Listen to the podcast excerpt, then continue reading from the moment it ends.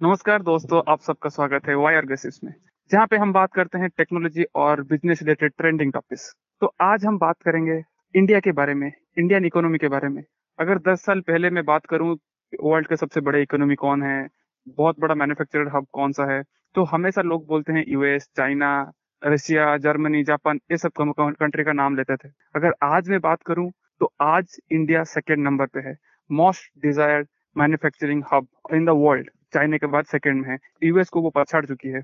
जब 2015 में इंडिया में इंडियन गवर्नमेंट एक डिसीज़न लिया, मोदी गवर्नमेंट जब पहले आई तो एक डिसीज़न लिया कि मेक इन इंडिया एक इनिशिएटिव स्टार्ट हुआ। तो वो इनिशिएटिव जो स्टार्ट हुआ, जितने भी बड़े बड़े इकोनॉमिस्ट हैं बड़े बड़े पॉलिटिकल पार्टीज़ के लीडर्स हैं, वो सब बोलने लगे कि ये एक फालतू डिसीज़न है, इससे कुछ फ़ायदा नहीं होने वाला है, ये एक वेस्ट डिसीज़न है। बट उसके बाद हमको आज पता चला, कल जो न्यूज़ आया, उससे पता चला कि हाँ ये एक बहुत ही अच्छा इनिशिएटिव था, जो कि इंडिया को आज इस पड़ाव पे लाके खड़ा किया है कि आज हम गर्व से बोल सकते हैं, हम वर्ल्ड में सेकेंड लार्जेस्ट मैन्युफैक्चरिंग हब है और जितने भी मैन्युफैक्चरर हैं, जितने भी बड़े बड़े कंपनीज़ हैं, वो इंडिया में इन्वेस्ट करना चाहती हैं और इंडिया में अपना कंपनी का कंपनी का सेटअप करना चाहते हैं। तो एक, ये सब होने का ये सब होने के पीछे का रीजन क्या है? कैसे ये सब, ये चार साल में इतना, पाँच साल में इतना सब चेंज हो गया? आइए जानते हैं आज के इस एपिसोड में डिटेल में। तो रोहित, हम ये जानते हैं कि जब एक हमें कुछ पेड़ लगाना होता है या फिर पेड़ को बड़ा करना होता है तो रातों रात बड़ा नहीं हो जाता। हम बीज बुनते हैं, उसको पानी देते हैं, उसका ख्याल रखते हैं, उसमें खेत डालते हैं। सारा काम करने के बाद, वो तो दस साल बाद या पंद्रह साल बाद एक बड़ा पेड़ बन के हमें एक फ्रूटफुल रिज़ल्ट देता है या फिर फ्रूटी दे देता है। ठीक है? तो एक्चुअली इंडिया का जो ये डिसीज़न था या फिर मोदी गवर्नमेंट का जो डिसीज़न था कि मेक इन इंडिया इनिशिएटिव यानी कि कंपनी शायद बाहर का हो, लेकिन कंपनी इंडिया में अपना प्लांट सेटअप करेगी और यहाँ के लोगों को रोज़गार देगी, यहाँ पे ही अपने गुड्स बनाएगी। तो ये पहले डिसीज़न को बहुत ज़्यादा क्रिटिसाइज किया गया इकोनॉमिस्ट और बहुत ही जो पॉलिटिशियंस होते हैं, वो बोलने लगे कि इंडिया में कोई मैन्युफैक्चर करने के लिए रेडी ही नहीं होगा। इंडिया में उस लेवल का इंफ्रास्ट्रक्चर नहीं, इंडिया में ट्वेंटी फोर आवर इलेक्ट्रिसिटी नहीं है, इंडिया में पानी नहीं है, इंडिया में ये नहीं है, वो नहीं है, सब कर रहे थे। लेकिन कोई पॉजिटिव साइड के बारे में बात नहीं कर रहा था। अगर तुम नेगेटिव चीज़ों को देखते रहोगे तो तुम ऑब्वियसली तुम्हारे साथ नेगेटिव होगा। लेकिन इस गवर्नमेंट ने कुछ अच्छा क्या हो, ना क्या हो, मुझे फ़र्क नहीं पड़ता। लेकिन इस चीज़ के बारे में बहुत ही अच्छा किया है। तो पहले जानते हैं कि इस डिसीज़न में एक्चुअली दो पॉइंट छुपा हुआ है। सबको लगता है कि इंडिया जो सेकंड मैन्युफैक्चरिंग हब हो गया, हमारा टेस्टिज बढ़ गया, हम एक्सपोर्ट कर रहे हैं।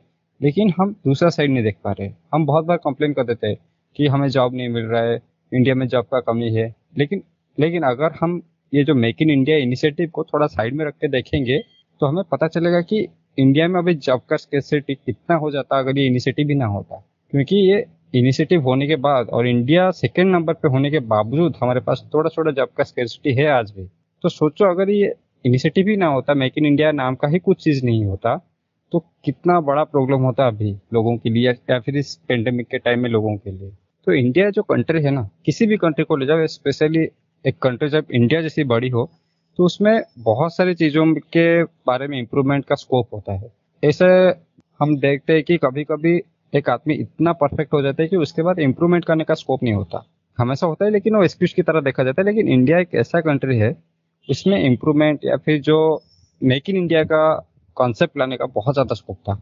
अभी मैंने रिसेंटली न्यूज़ सुना कि तुम्हें ये आइडिया है रोहित? आज तक Indian army India made grenade use नहीं करे थे। ग्रेनेड जो इतना छोटा सा चीज़ है, वो आज तक हम यूज़ नहीं कर रहे थे। हम पहले ग्रेनेड रशिया से परचेज कर रहे थे। उसके बाद शायद रसिया या फिर इंग्लैंड का किसी डिज़ाइन को ही हमारे घर में प्रोड्यूस कर रहे थे। हमारा खुद का ग्रेनेड नाम का कोई ग्रेनेड ही नहीं था। अभी रिसेंटली इंडियन गवर्नमेंट ने अपना खुद का ग्रेनेड लॉन्च किया है। तो ये तो सिर्फ़ एक छोटा सा चीज़ हो गया डिफेंस में।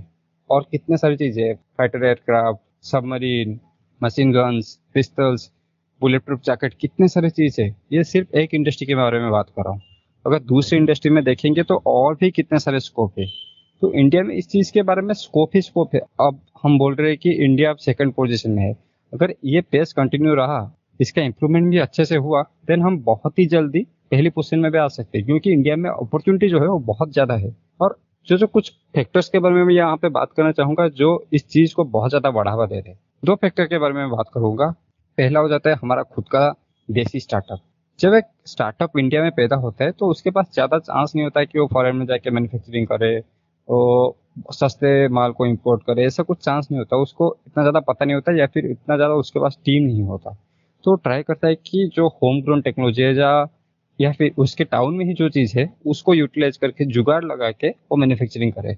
इसके वजह से बहुत ज़्यादा जॉब्स क्रिएट हुआ है। और जॉब के साथ साथ इंडिया में बहुत ज़्यादा फंडिंग आया है। बहुत सारे बाहर के वीसी फंड आके इंडिया में इन्वेस्ट कर रहे और जो मेक इन इंडिया को ये जो स्टार्टअप का स्पीड से जो ग्रो करता है ना, वो एक पूछ दे रहा है। दूसरा चीज़ हो जाता है ईज ऑफ़ डूइंग बिज़नेस जब 2014 में मोदी जी आए थे तो ईज ऑफ़ डूइंग बिज़नेस में हमारा कंट्री लाइक 143 नंबर पे था, अगर मैं एग्जैक्टली बोलूँगा तो। लेकिन अभी अगर तुम देखोगे तो इंडिया सिक्सटी थर्ड पोजिशन पे है मतलब आधे से भी ज़्यादा ऊपर आ चुका है। तो जब एक बिजनेसमैन देखता है कि इस कंट्री में ईज ऑफ़ डूइंग बिज़नेस इतना अच्छा हो रहा है और आगे भी बहुत अच्छा होने वाला है तो वो प्रेफर करता है कि इंडिया में आके प्लांट लगाए। इसके वजह से हमारे कंट्री का बहुत ज़्यादा ग्रो हो रहा है और अभी भी तो हमें बहुत आगे जाना है। हम थोड़ा सा ही कदम अभी आए हैं। क्योंकि अगर मैन्युफैक्चरिंग हब अभी सेकंड में है, लेकिन अगर तुम मैन्युफैक्चरिंग इंडस्ट्री को थोड़ा भी स्टडी करोगे तो इंडिया में अभी तक खुद का मैन्युफैक्चरिंग बहुत ही कम हो रहा है। ये कम होते हुए हम सेकंड में आ गए तो सोचो जब तो हमारे कंट्री जब चाइना जैसा मैन्युफैक्चरिंग करने लगेगी तो उसका स्केल कितना बड़ा होगा, हम कितने जगह पर एक्सपोर्ट कर पाएँगे, कितना ज़्यादा जॉब क्रिएट कर पाएँगे और कितना आगे बढ़ पाएँगे। और मैन्युफैक्चरिंग में वन नंबर तो ये ऑब्वियसली मिल ही जाएगा हम कुछ दिनों में। देखो, यशराज, मुझे लग रहा है कि इंडिया सेकंड पोजीशन में आने का ये रीजन है कि इंडिया में जो वर्कर मिलते हैं या फिर लेबर मिलते हैं, वो बहुत सस्ते होते हैं। ये एक रीजन है। दूसरी रीजन मोदी गवर्नमेंट आने के बाद इंफ्रास्ट्रक्चर के ऊपर भी बहुत काम कर चुके हैं। जो चाहे रोड हो या फिर बिजली हो, वो उन्होंने उसके ऊपर भी बहुत काम किया है। उसके अलावा उन्होंने स्टार्टअप यात्रा नाम के एक वेंचर भी शुरू किया था, ताकि स्टार्टअप लोगों को जितने भी स्टार्टअप्स हैं, उनको अच्छा सेटअप मिल सके, बहुत ही इजी इजी पाथ मिल सके, ताकि वो ग्रो करें। और वो एम्प्लॉयमेंट भी जनरेट करते हैं और जो यहाँ पे बनता है इंडिया पे जो चीज़ बनता है, उसको भी यूज़ करते हैं। तो इससे दोनों को फ़ायदा होता है। एक तो स्टार्टअप नया स्टार्टअप बन रहा है, वो इंडिया का है और दूसरा जो बाहर से जो भी कंपनी है, उसका चीज़ यूज़ हो रहा है। जो एक्सपोर्ट है, वो भी इतना ज़्यादा नहीं करना पड़ रहा है क्योंकि अंदर ही बहुत ज़्यादा यूज़ हो रहा है। मैं अगर पाँच सात साल पहले के बात करूँ, जितने भी स्मार्टफ़ोन थे, वो सब चाइना से इम्पोर्ट होकर इंडिया में आते थे और हम उसको यूज़ करते थे। अगर मैं आज की बात करूँ तो जितने भी कंपनी हैं, उनका खुद का प्लांट इधर है और 95 परसेंट फ़ोन इधर ही बनते हैं। और कुछ एंटी चाइना सेंटीमेंट जो हुआ था रिसेंटली हमारा इंडिया और चाइना के बीच में जो बॉर्डर के वजह से कुछ झगड़ा हुआ था, उसका भी फ़ायदा इंडिया को बहुत हुआ है। जितने भी बड़े बड़े कंपनीज़ है, जैसे एप्पल सैमसंग बोइंग ऐसे बड़े बड़े कंपनीज़ उनका प्लांट लेके इंडिया में आ गई। क्योंकि चाइना में रूल्स स्ट्रिक्ट हो गए और जो China Indian government Chinese apps और चाइनीज़ चीज़ों के ऊपर थोड़ा बैन लगाना या फिर उसको, उसका जो इम्पोर्ट ड्यूटी है उसको बढ़ा दी उसका भी फ़ायदा इंडियन गवर्नमेंट को हुआ है। और कुछ कुछ चीज़ों पे इम्पोर्ट ड्यूटी ज़्यादा लगाने लगे हैं। उनको ये बोल रहे हैं कि आप आइए हमारे कंट्री में इन्वेस्ट कीजिए और हमारे कंट्री में चीज़ें बना के हमको बेचिए तो आप सस्ते में बेच सकते हैं। आपका भी फ़ायदा होगा और हमको भी फ़ायदा होगा। अगर आप बाहर से ला रहे हैं तो आपको ज़्यादा टैक्स देना पड़ेगा। और ज़्यादा टैक्स दोगे मतलब वो जो प्राइस होता है वो इंक्रीज कर जाएगा। तो प्राइस इंक्रीज करेगा मतलब तो लोग कम खरीदेंगे। तो ये एक बहुत ही अच्छा डिसीज़न था इम्पोर्ट ड्यूटी को बढ़ाने का। और अभी तो इंडियन गवर्नमेंट ने भी इंडियन कंपनी जितने भी हैं, उनको ज़्यादा रिलैक्सेशन देना शुरू कर दिया ताकि जो इंडियन कंपनी है, वो ज़्यादा प्रोड्यूस कर पाए, जितना भी हम लोगों का नीड्स है, जो इंडिया का नीड है, वो पूरा कर पाए उनके प्रोडक्शन से ही, ताकि हम लोग दूसरों के ऊपर ज़्यादा डिपेंडेंसी ना रखें, जो कि अभी आत्मनिर्भर भारत एक स्कीम लॉन्च किए हैं, उसमें जितनी भी होम ग्रोन टेक्नोलॉजी है, उसको बहुत ज़्यादा बढ़ावा दिया जा रहा है। तो ये सब मिला के इंडिया को अभी सेकेंड लार्जेस्ट मैन्युफैक्चरिंग हब बना दिए हैं और शायद आगे कुछ दिनों में अगर ऐसे ही स्पेस में चलता रहा और थोड़ा बिज़नेस रूल्स रेगुलेशन ईज कर दिए और जैसे जैसे इंफ्रास्ट्रक्चर का ग्रोथ हो रहा है, उसके हिसाब से होता रहा तो वो दिन दूर नहीं कि हम लोग वर्ल्ड का फ़र्स्ट मैन्युफैक्चरिंग हब होंगे चाइना को पछाड़ के। तो देखते हैं आगे आने वाले दिनों में ये कहाँ जाती है और कितना ज़्यादा मैन्युफैक्चरिंग होता है इंडिया में, कितने ज़्यादा कंपनीज़ इन्वेस्ट करते हैं इंडिया में। तो दोस्तों, आज के लिए बस इतना ही, फिर मिलेंगे नेक्स्ट एपिसोड में, तब तक के लिए थैंक यू